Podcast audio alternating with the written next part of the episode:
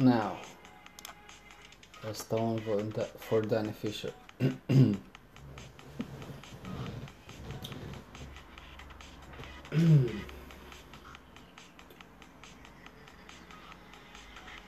was on my feet at the bell and moved out into the ring.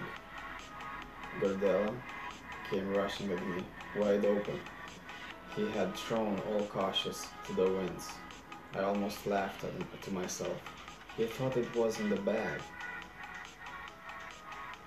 To hell with you, Gardella. To hell with Fields. He could have his 500 back and go screw himself. I felt the jarring pain shot up through my arm, almost to my elbow. That one had one had steam on it.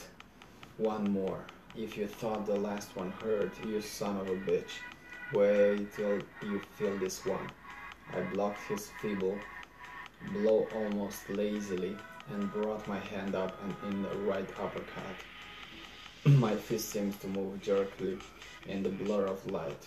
The kid suddenly slammed against me and I stepped back. He was falling. I was watching him fall. It was, it was almost in slow motion. He sprawled out at my feet. For a second I stared down at him. Then I dropped my hands and jacked up my shorts and swaggered, swaggered to a corner. I was in no hurry. I had all the time in the world. The kid was through fighting for the night. The referee gestured toward me, and I danced back toward him. He held up my arm. The crowd was yelling for me as I went back to my corner, crying, Champion! I was as night as a kite. I was night as a kite. The feeling stayed with me all the way down to the dressing room. I was on a jog, walking on the air. Abruptly, it was all gone. The elation running out of me like air out of pricked balloon. Leaning against the wall outside the dressing room was a familiar figure. The roar of the crowd faded as I started stared at him. It was Spit. He was smiling at me with a peculiar smile.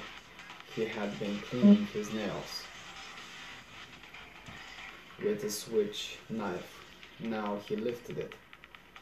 Still smiling and gestured at me. I could feel the flesh on my throat crawl. Then he disappeared into the crowd. Quickly I looked around to see if anyone had noticed. No one had seen him. They were all talking. I let myself be carried along in their flow.